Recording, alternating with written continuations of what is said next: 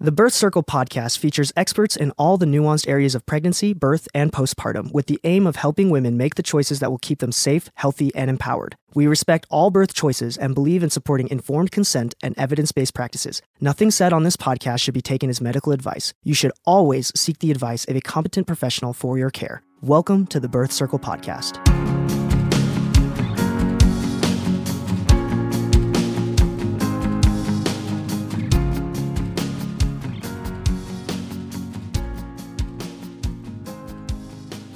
This is Sarah with Birth Circle, and today I'm so excited to have Marcia Stevens. And Marcia, I had the opportunity to attend her birth, meet her about five years ago as she was visiting the United States um, eh, to, to give birth and to work with the School of Midwifery out here. And Marcia is um, a nurse. She's been a nurse for 18 years. She lives in Liberia and she has four girls. So thank you so much for joining me, Marcia. I'm so excited to talk to you. Thank you. and share you with yeah, the world. Too. Thank you.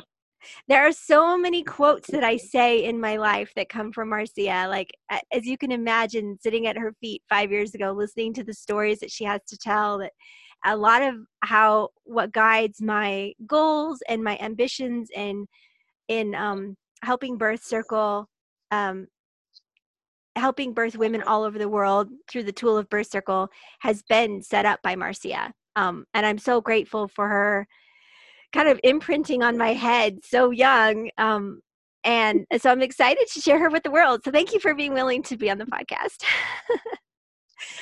Thank you too. It's a pleasure. Okay so tell us how did you get your your background? You've been a nurse for 18 years but how did you get your schooling and then how did you get interested in birth Okay, my late grandmother was a home birth midwife, a traditional birth. And coming up as a little girl, I was always by her side. And so I was always helping. I was always helping her when she's helping the mother um, in giving birth. And then I took to the job and I felt that I could do it. And so I went for it and I told her that I wanted to be a nurse. And I went for it. She supported me. I graduated from high school. I went to nursing school and I did nursing. I was doing nursing at the same time doing the midwifery. So, like I said to you earlier, I'm an apprentice midwife, but I am a registered nurse and that's my passion. I enjoy helping everybody, including the mom having a baby. Yeah. Yeah. So what are the what are some of the challenges that you have in your particular um your particular community with regards to birth? Because I know when you were out here oh. you were making plans and building a clinic in your front yard. So what are yeah. tell tell us about what it's like to give birth in Liberia. It's a difficult thing because Liberia is a poor country. A lot of people can't afford the government hospitals here are not doing too well for the citizens. So if a mom is having her baby, she can't afford to go to the private facility for healthcare. The government facilities are not up to date, so it's kind of it's a problem for them because if they don't have money, they can't have the baby there. And, and because of that, some of them have their babies at home with unprofessional people. Some some mothers lost their babies, some mothers lost their lives. And seeing myself, my passion, I go for it. I do a lot of birth without pay because I mean these people need help.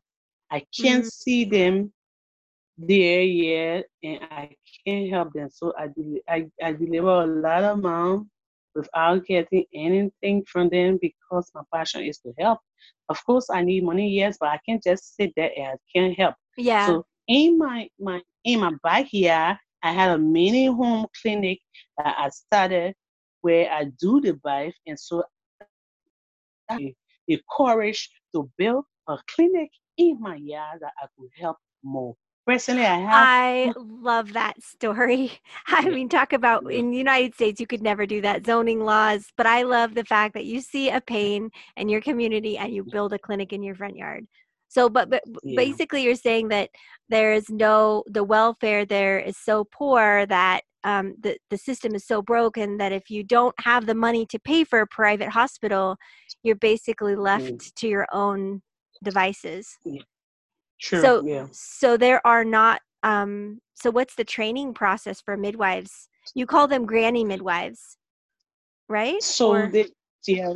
So the granny midwives had or the TBA we call them traditional birth attendants.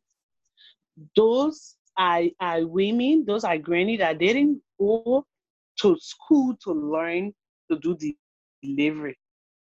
Yes, so they just stay home because they are mom and they are women and they should be there when their daughters and all the girls, the ladies are giving birth and they are there just there helping them. They are not schooled for it.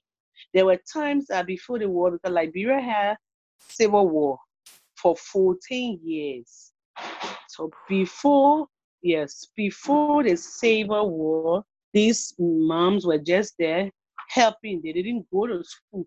And that is the problem because they didn't go to learn midwifery. The government don't see them fit to do delivery, to attend birth. But they are Mm. still doing it. They are still doing it because there are some areas where you don't find clinic, where you don't find a, a midwife, where you don't find a nurse. But yes, a woman who is pregnant and needs care. So some mother there is going to attend to her and take care of her, and she will have a baby. And some are safe, some are not. I mean, because when there's complication, they can they don't know what to do. and they don't know what to do. They will do what they feel they can do, and sometimes the mom don't live, the baby don't live, and sometimes both mothers and baby live like the twin I told you about. They were drawn back to back, and they live. And This is a story- normal- I know this is Um, a crazy story. I'm like, I heard a story about a granny midwife who delivered conjoined twins vaginally, and everybody lived. everybody lived.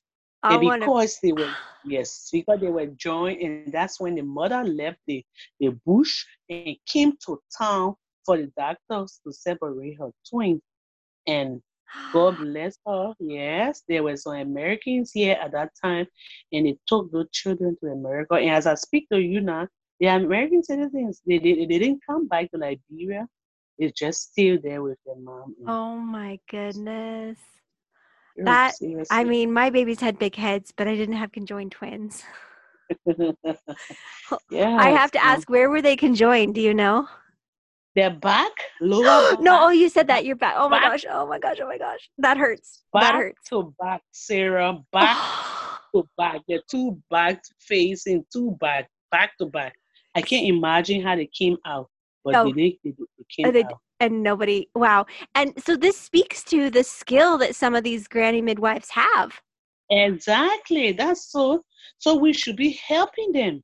That's so. That's when Sherry and Dee came to Liberia and they thought about that. They said these these women are important, so we need to go and see them.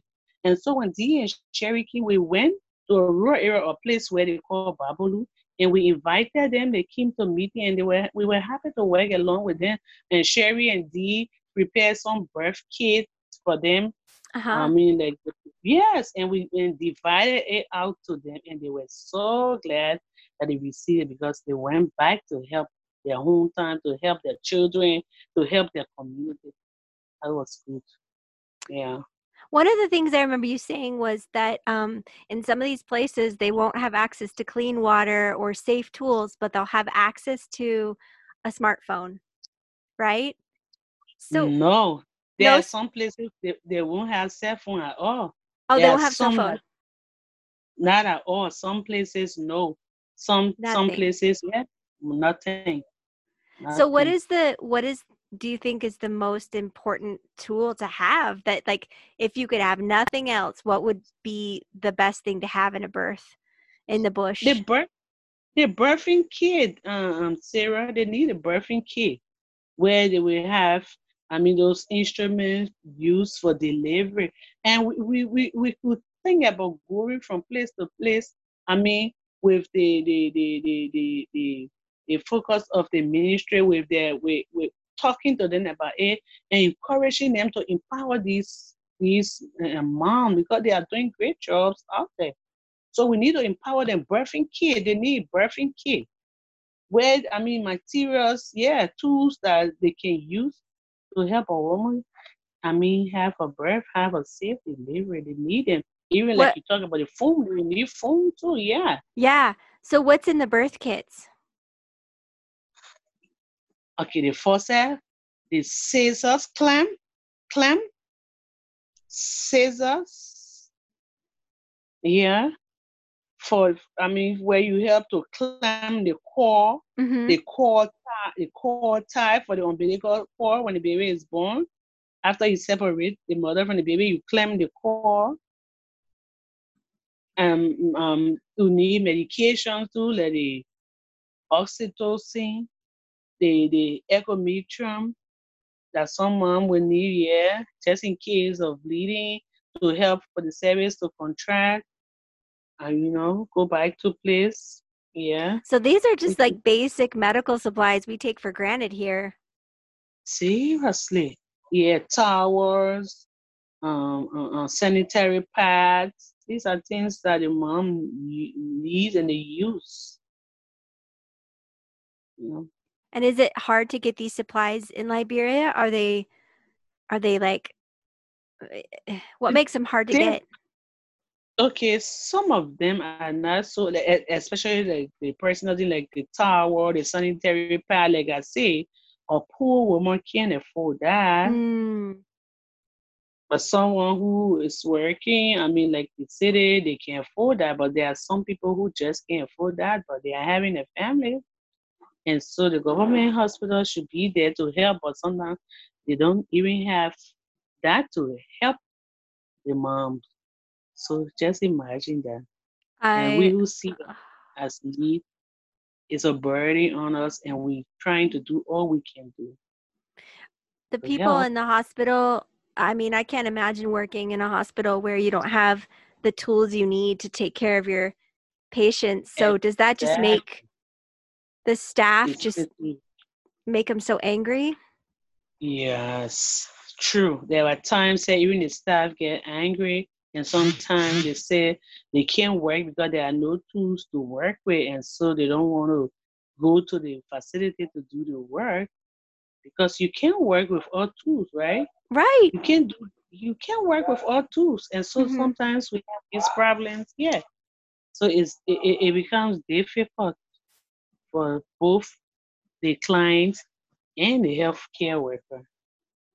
So, mm-hmm. what is causing the shortage of birth supplies or supplies? Is it that the, the hospitals don't, they have policies against helping the poor? I mean, I just, it's oh, so yeah, different no, than no. here.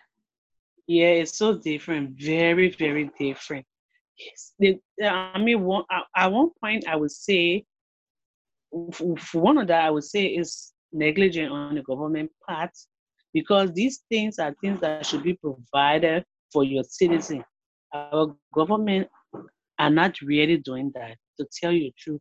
And sometimes we have a lot of NGO, a lot of different people come in to help, but it's just sometimes for a shorter time. Sometimes the time the people will come and be here for all will be well. But when they leave, it just go on for some time and then and then you run out of supplies. Run run out of supplies. So it's like we can't do it by ourselves. I mean the government. But there are some individuals, I mean, like me, I'm running my own clinic, so I try to make sure I have these basic supplies. So mm-hmm. there where I come in to say that I will need help. I mean, being my friend and interacting with you, I will need help with my clinic if I can just have some support with the little resources that I have that I'm putting together. I tell you, Sarah, we're going to help a lot of mom and we're going to move forward and do something great.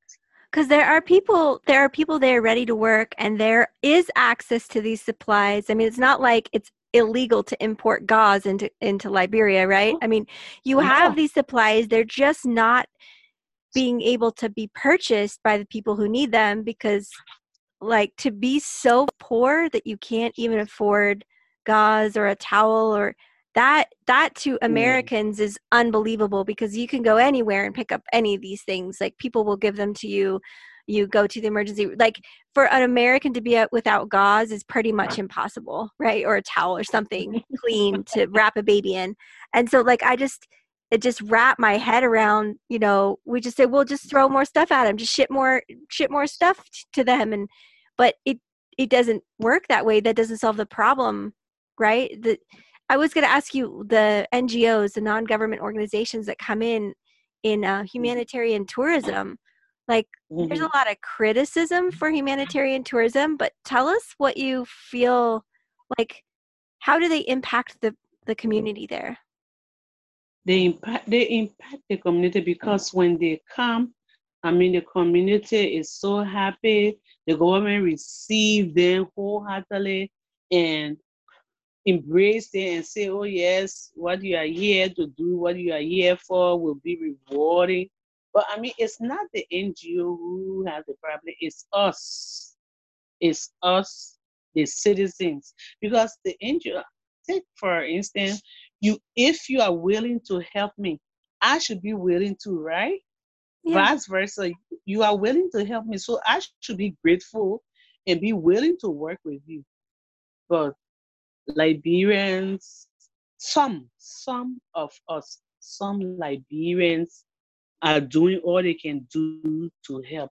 But when it is left with the government, then it becomes like politics, like they they they are the one bringing the NGO, they are encouraging the NGO. But if you are encouraging the NGO and the NGO comes in to help, and the NGO set a pace, and you should continue and you should follow up, right?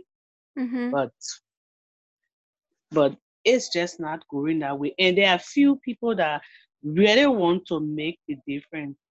And I'm one of those. yeah So why do you think that the government doesn't is did the NGOs come in and try and teach how to do things that aren't really Liberian yeah. culture and so then they aren't adopted or why isn't it easy to take what these NGOs do and continue the work? I would say they just don't want to do it because when the NGO come, they do a lot of training. They they empower us. They empower our people. They train us to do it even when they are gone. But sometimes, it, I mean, like as I continue to say, sometimes the heads, the heads will do I seven right when they see the people, they they they act like they will do it good. But then when the people leave, They go back They to their ways. Oh my gosh, yeah. that's got to be so frustrating. that is it is so frustrating. So few Liberians, I mean there are few of us, other people trying to they are they are trying to set standard, they are trying to make things happen. And we we, we are getting there little by little. But if an NGO come, they pass through the government, they don't come like they come alone. So for instance, a clinic that I'm trying to finish, I already have a clinic that is established. And my clinic is I mean registered with the government. They know that I'm doing this business, they know that I'm a nurse. So if someone comes in to help me, they're not going to go to the government. The government going to be aware, yes, I have this group that are coming to help me because I have a clinic that is already established. So it's not a government clinic. It's No, not you're an private clinic. individual, you're an independent clinic. Thank you. And, and so I'm helping the citizen. That is different. But when it is under the government themselves, they don't do, they don't really, really do well. That is so frustrating. So healthcare in Liberia is one of the devastating things that our people suffer from. So you're saying hoping that there's so much to be improved. So you're saying that the NGOs that come and help independent workers like you, they're able to make more of a difference than trying to go through the Yeah. government channels because the government channels they just kind of fizzle out after the NGOs leave. but yes, NGOs that come yes. in because when I'm trying to understand a hard concept like that's so foreign, like Liberia is so foreign to me, I try and like flip it. If you were to come to me in America and try to teach me how to give birth like the granny midwives give birth, it would feel very uh, confusing. It would be so different, and I I would have a hard time adopting it.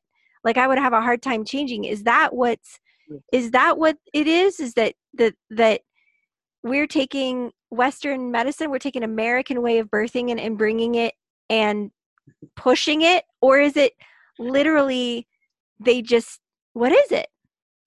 No, it's not that it will be so difficult. It, it's just that there are some things that we and because I mean every day we learn new things, right? That right now there's I mean it's technology work and like before like now if you go to a clinic in America, you do all on the computer, right? You register the Yes. patient on the computer. You There's a save that, perfect right? example, right? So if we're teaching you, you have to do it on the computer and you don't have computers or it breaks, then the whole system breaks. Thank you. so, so there are clinics here, there are hospitals here that are still not, I mean, registering the patient on the computer. They're still doing it. I mean, with uh, notepad or just on a, the, the hospital card. Yeah, so it's not safe in a computer, right? Well, it's being recorded with pen and pencil and sheet. So they come and teach you how you save patients' document on a computer, which is something good.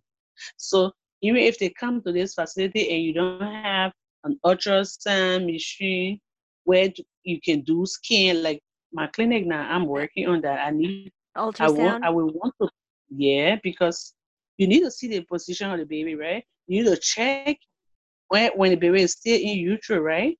All moms should do ultrasound. I mean ultra scan when they are pregnant, right? Right? But yeah, I if there's if there's something that you're concerned about for sure, if you don't have that equipment, that's really hard for you to So so there you go. All of the clinics don't have scan machine. I even as I speak to you, I don't have one. Okay, so, So the I- NGOs come in and try and teach you how to do better practices, but you can't even implement the practices because you don't have the equipment. Yes. So they come, they bring it, they leave it. We work with it. But if it's poor, it gets damaged. Yeah, then it's broken, then you don't know how to fix it. Oh my gosh. You, you don't know how to face it. You can't afford to buy another one that you will use.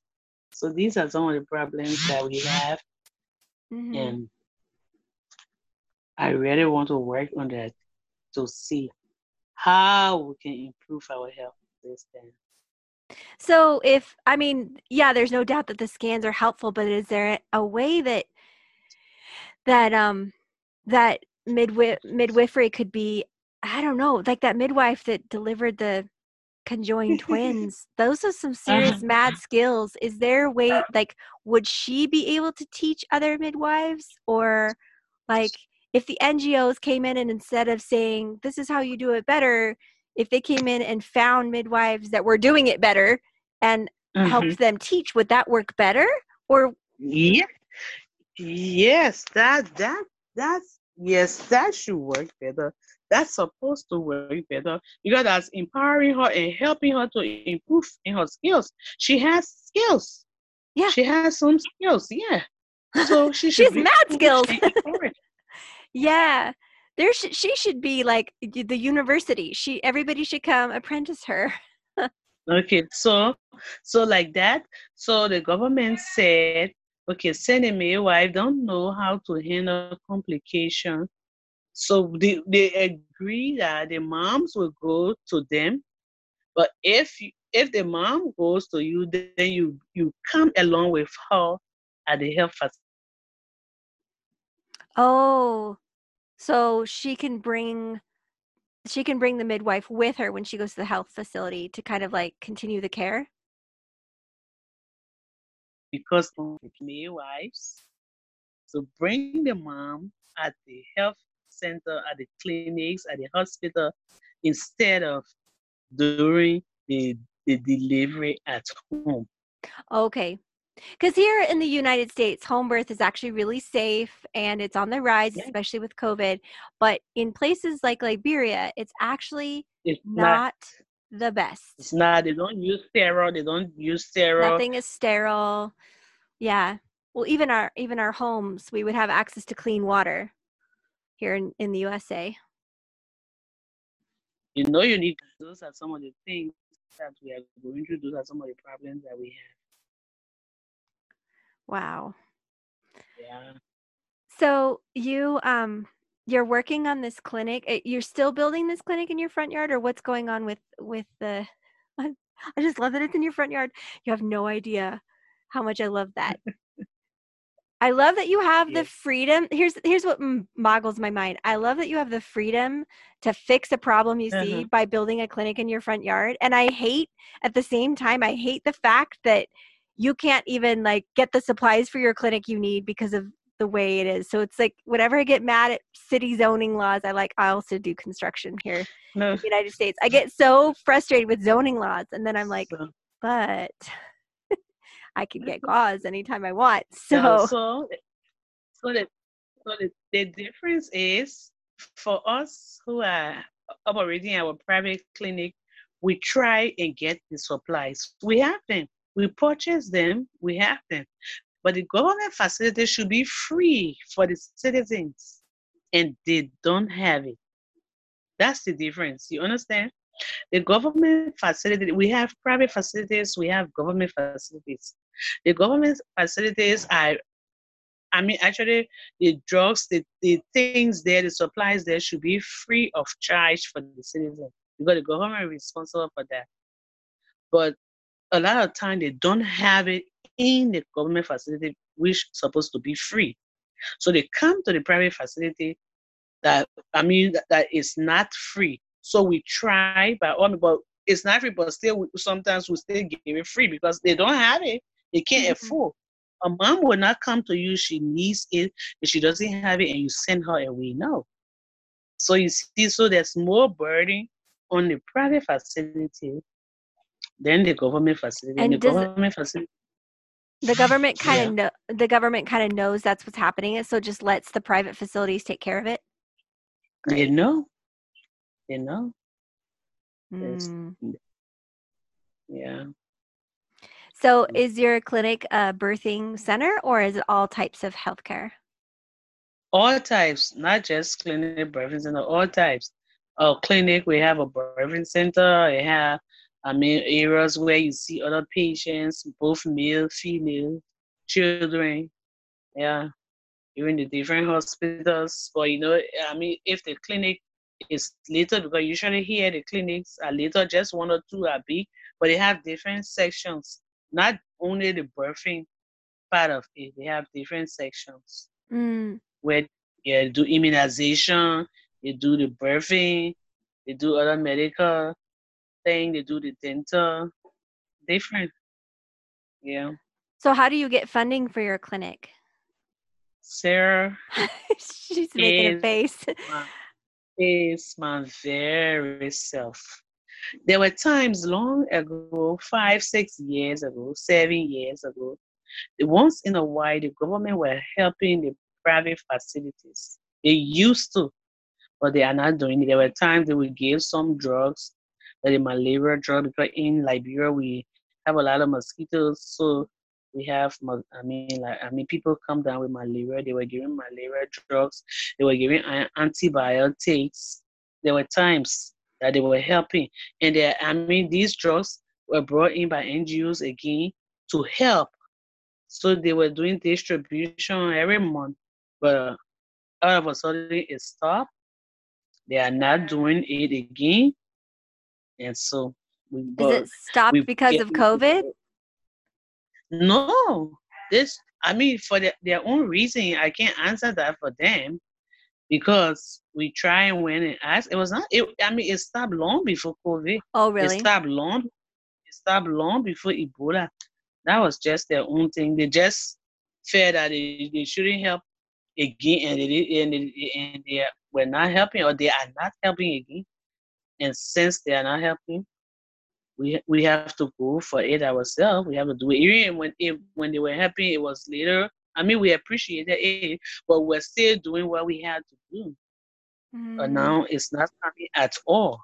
So it's just the money later we have we receive from the patient when they pay for the drugs for the lab, we go back and buy drugs. But the clinic is being run by my very self. No help. Wow. But yeah. there are many other clinic owners like you all over the country just trying to Yes, yes. Trying to yes. provide services. Yes. And the government just doesn't care. No. Because if the members of the government get sick, if the if the people in power get sick, they just go to a private hospital and they can pay so they don't worry. They go to private hospital, they can pay, they, go, they don't worry, they have money. They fly out of Liberia and go elsewhere. They go to Ghana, they come to America, they go to India, they go to Nigeria to seek health care.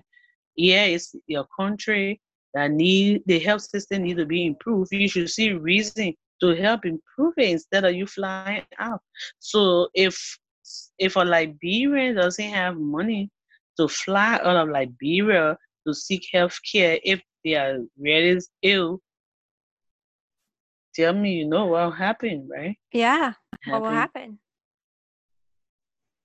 So that's why I'm in here.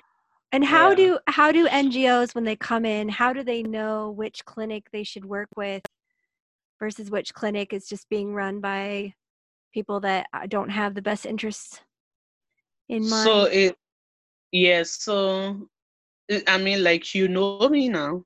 Like you know me because we have interacted, you know that I have clinic and I'll ask you and say, Sarah, I'm I'm having this clinic and I need help. Can you find a way to help me? Maybe you can talk to people in Utah and say, look, I have this friend like girl who has a clinic and she needs help, blah blah blah. You explain what I've explained, and you decide to say, okay, I'm coming to help Marcia with her clinic. You come to help me. Mm-hmm. Yeah. So if it's a con- so it's connections. You're saying it's connections. Connection. It is connection. Mm. Connection. So yeah. I know you through a, a third party, but how did you first get your connection to the United States?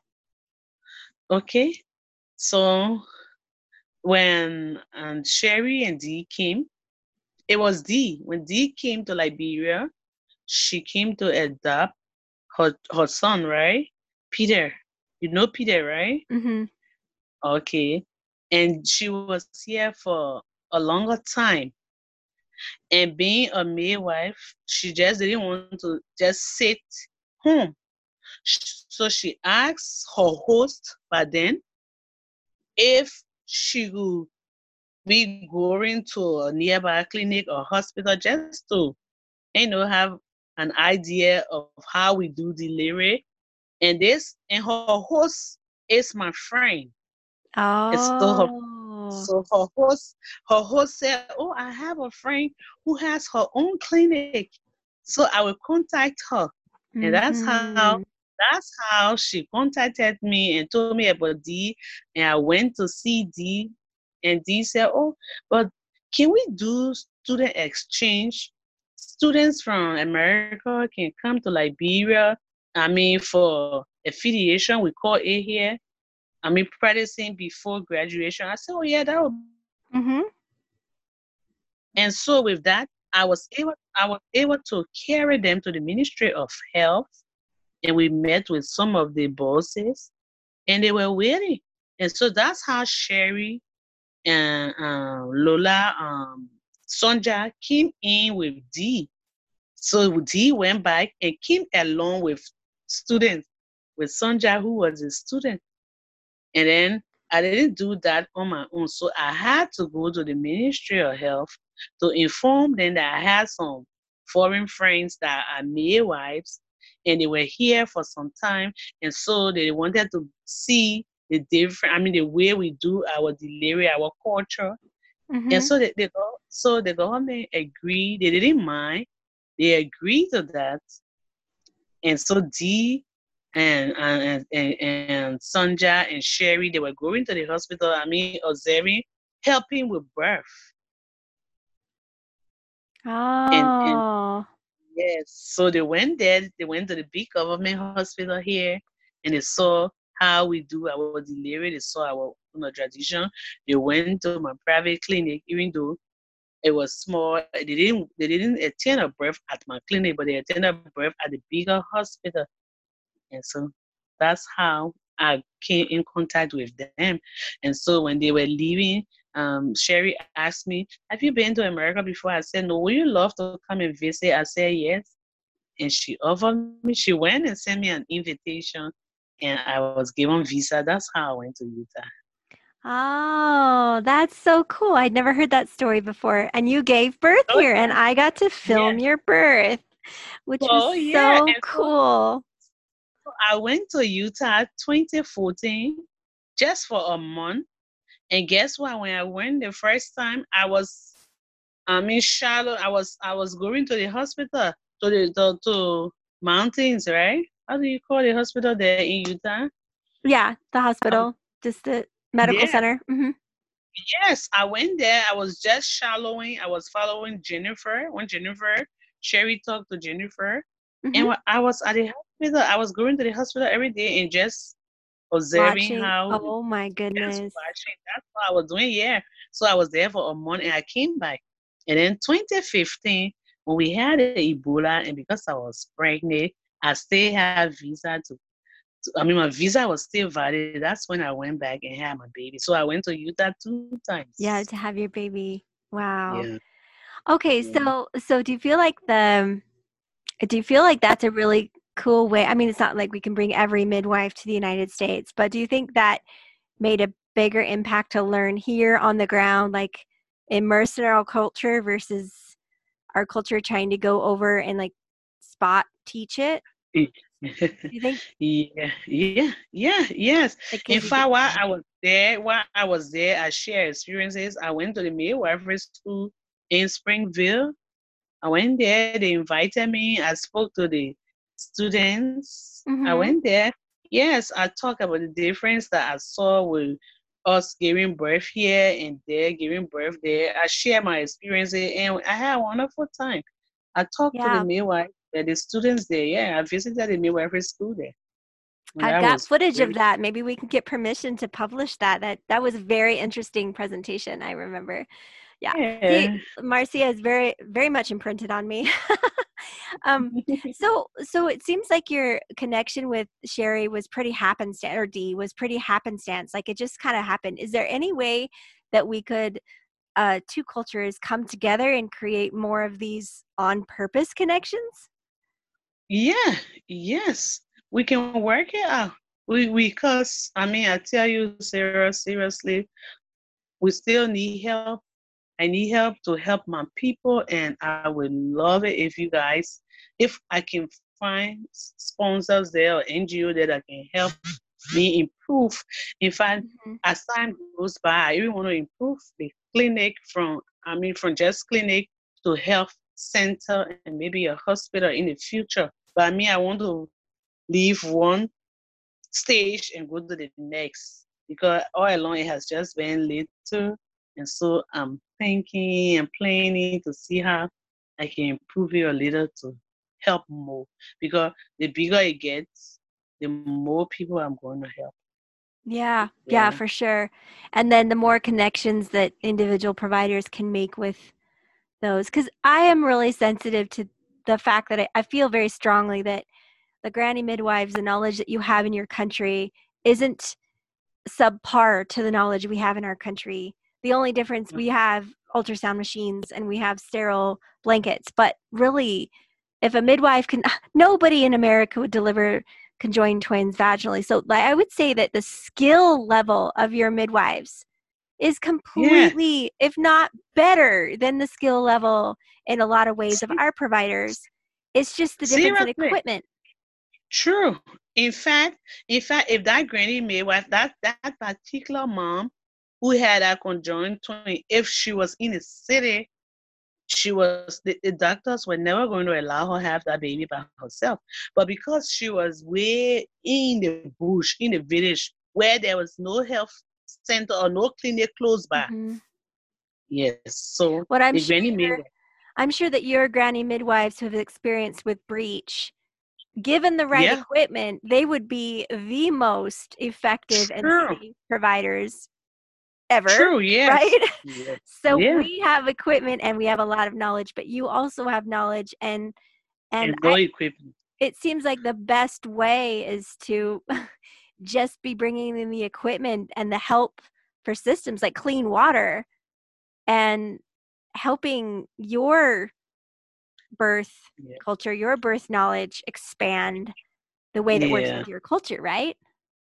True, yeah, true, true. Sarah, Did you yes. feel like giving birth in America was like another worldly experience? Like as birth providers, we were we weird? Were we did we treat you differently? Did we I mean Oh did I you find it, it was I was so I always talk about it. I always show the video to my friends. I say the midwives in America do birth. I mean, just different weeks, super, and I enjoy it. I mean, all the care, the love whenever I have the, the, the contraction and I go to the do rub my back and do and, you know we, we don't we, oh that was so yep, nice. Yep. I just loved you asked that yeah. No, you don't do that there. You, you asked for um some gospel music. So we turned on the gospel music and we're like, all right, we can we can rock to this. so we don't do that here, but all of the birth that I attended with Sherry uh-huh. And with Sherry and D, I saw that, and so I said, okay. Oh. When I'm having my baby, oh. when I'm having my baby, I'm going to do that, and that was wonderful. That so you picked so up a little American trick. yes, I enjoy that, and so I do that with my mom too. So some when they're in labor, I mean, I'm playing the music, I'm singing for them, dancing, I'm oh praying gosh, for that. them. Oh, I love that. Sarah, you should come. You need to come on one of these trips. Yes. And see. I'm praying and hoping for that time. We, we, we need to work that. You yep. have to come to Liberia. Yeah. Yep. Yeah. Wow. Oh my goodness. Do you have any other stories of the of just birth there? I mean, we have the the the twins, the conjoined twins, but what else? What other amazing things are happening in the birth world there? So we we I mean we have like my very self I had a delivery maybe some 10, 9, 10 years ago. It was my first time seeing a mom. So here is another thing. There are some mom that you won't see from the beginning of her conception or her pregnancy. You only see her when it's time to give birth. Mm it happens here too. I don't know if that happens in America, but there's some mom that you won't see. They live somewhere else, and sometimes when they're about to give birth, when they reach to, I mean, full term, then they leave their community and come closer, and you only see them on the day of labor. So oh. you you don't have you don't know anything about them, but yeah, it's the mom who is ready to have her baby. And there are some clinics that don't accept them. There are some that accept them because of their condition. And sometimes you even tell the relative that you have to take your patient to a bigger hospital because I don't know anything. And they are there begging you, please help me. You have to help me. I don't have money to carry her. I can't do this. She and, she, and sometimes the mom tell you, I can't walk. I'm not able to go anywhere, so I can't go. I'm gonna have the baby right here and you stay right there and help her mm-hmm. have that baby. I had one experience I did birth. They were twins. Sarah, I tell you, I didn't even know it was a girl and a boy. You After didn't even know they were twins? I didn't know until the girl came. Before I got to know that another baby was there and it was a boy. And the boy was breech. The girl she was sure in the right position, but the ball was breech. Oh, sticker. She had her babies, and they were fine. The mother was fine. The baby was fine. Yeah. Wow. Wow, wow. Mm-hmm. So, um, it seems like the like the connection you had to the United States. It, it yeah. am I correct in saying that sometimes the NGOs come and they make a difference and then they leave, but there's not like a lasting connection. There's not a we we would call it a sister city. Like growing up on the east coast my con- my city had a sister city in germany that we are like and we would take care of each other. But it seems like it's kind of like one-sided that the ngos come in they help but then they leave and there's no connection. They don't they don't foster long-term relationships or is it just my perspective? Some some do that. They, in fact, they intend for it to be long relationship. Even at the bigger hospital, that the John F. Kennedy Medical Hospital, right right now I work there. I'm I'm an instructor there. I teach in a nursing school. So okay. besides my yeah, so besides my clinic, I have another job where I go to the nursing school to teach. So I work in a big hospital, but with students I work with the students. I'm teaching them some of the midwives and the nursing students. I'm teaching them. So every time there's there, there's different groups that come from the United States.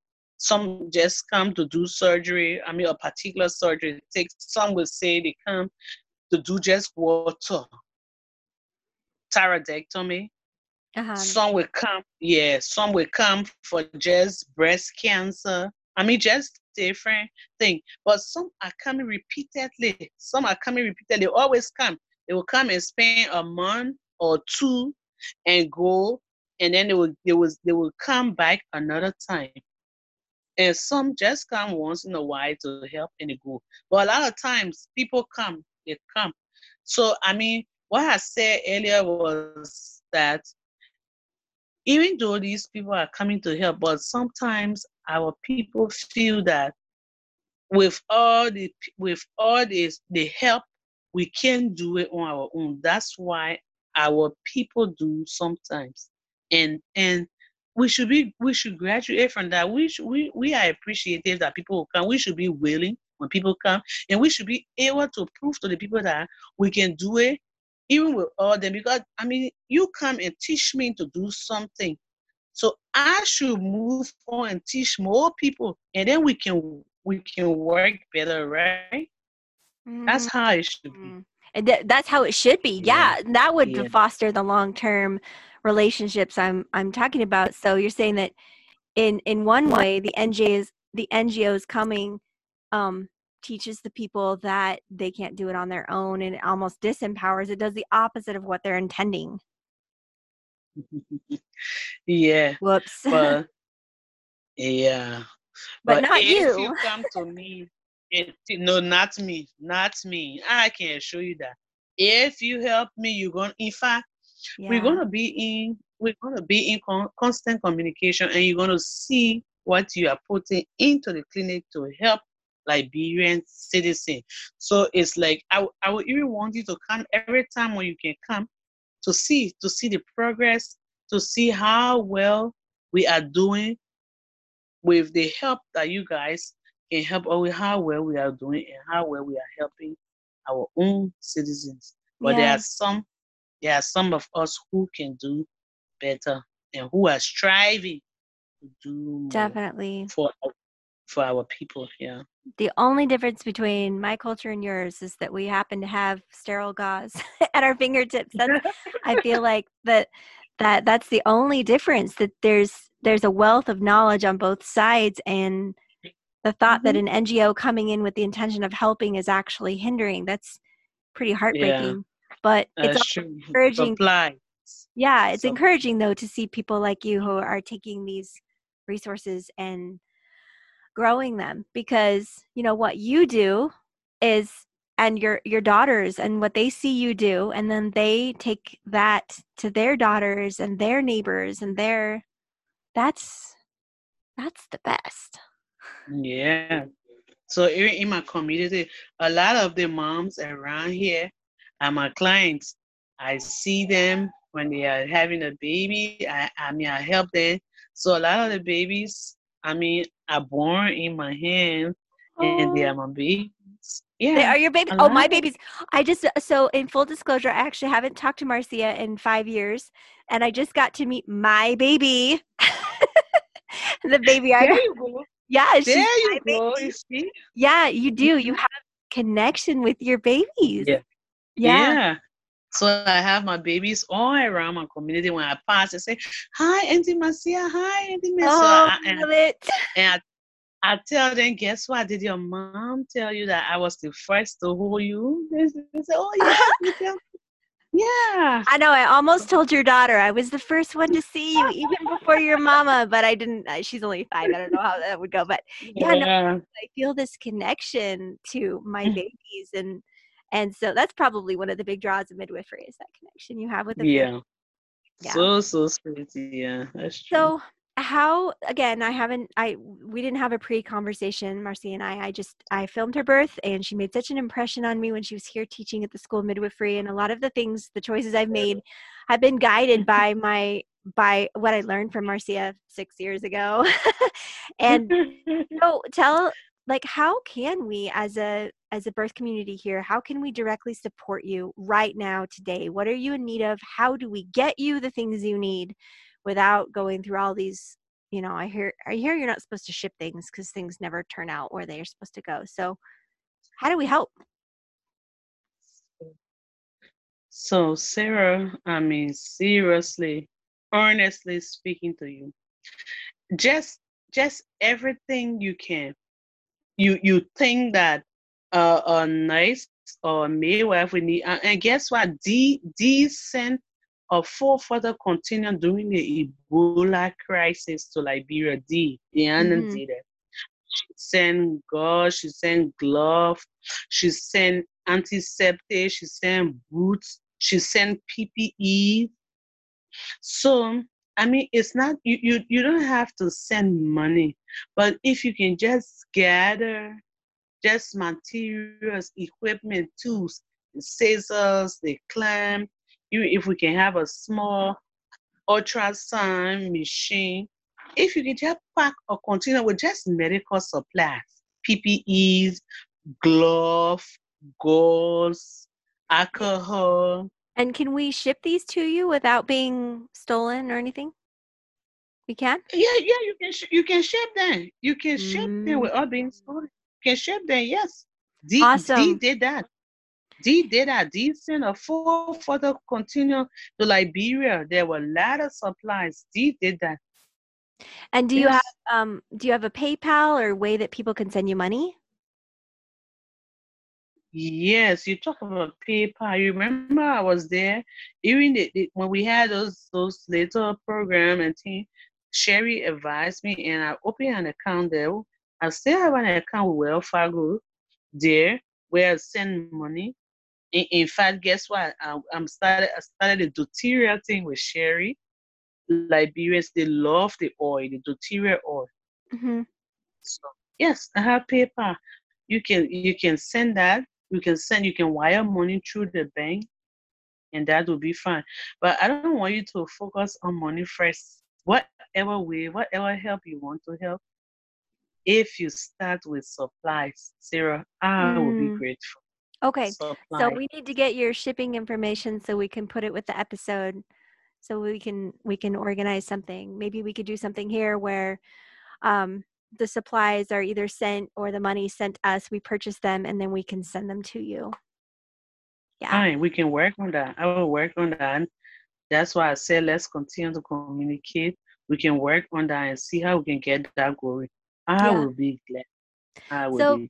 Birth Circle also uh, has a nonprofit arm. It's called the Empowering Fearless Birth Foundation. It's a um, a nonprofit here in the United States, and that PayPal address is donate at Empowering Fearless Birth. And I know one of the things um, d- donate at empoweringfearlessbirth.com.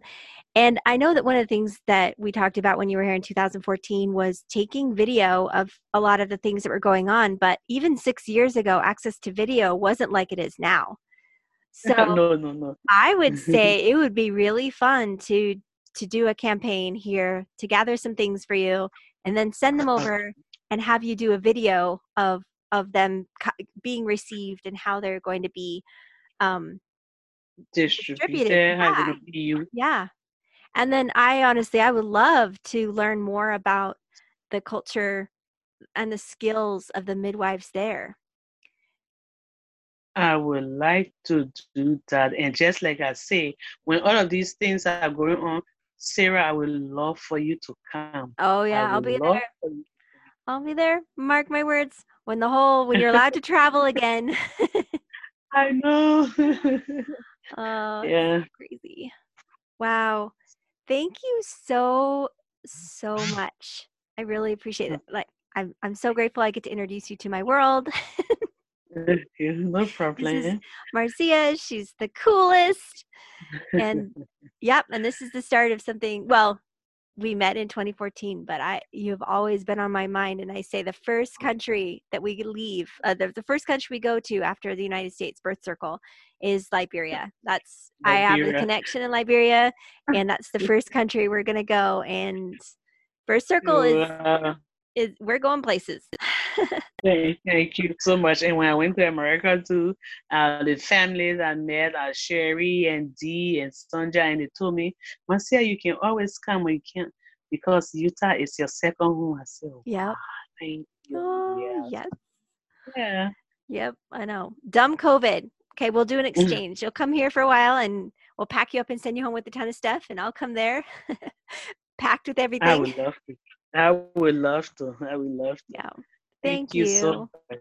Thank you so much, Sarah. Let's keep in touch. I'm going to work on all I can work on, and I'm going to communicate with you more so that we can, you can see how you guys can help me to move forward, place, Mm, Yep. my country. Yeah, my country. And really there's so much that you can help us with too. That's what I love about this connection. It's not just a hey, let's donate and throw some money at the problem. It's a okay, we have the gauze, but you have the culture and the community. You can teach us so much too. Yeah, yeah. I love it. Okay. Thank you. Thank you so much. Thank you so much. Thank you, Sarah. Okay. Bye bye. Another time, anytime. Yeah.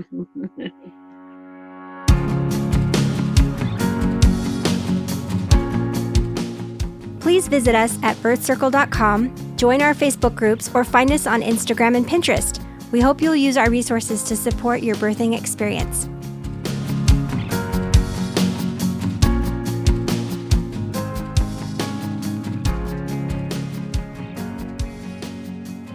And thank you to LaunchPod Media, who produces these podcasts.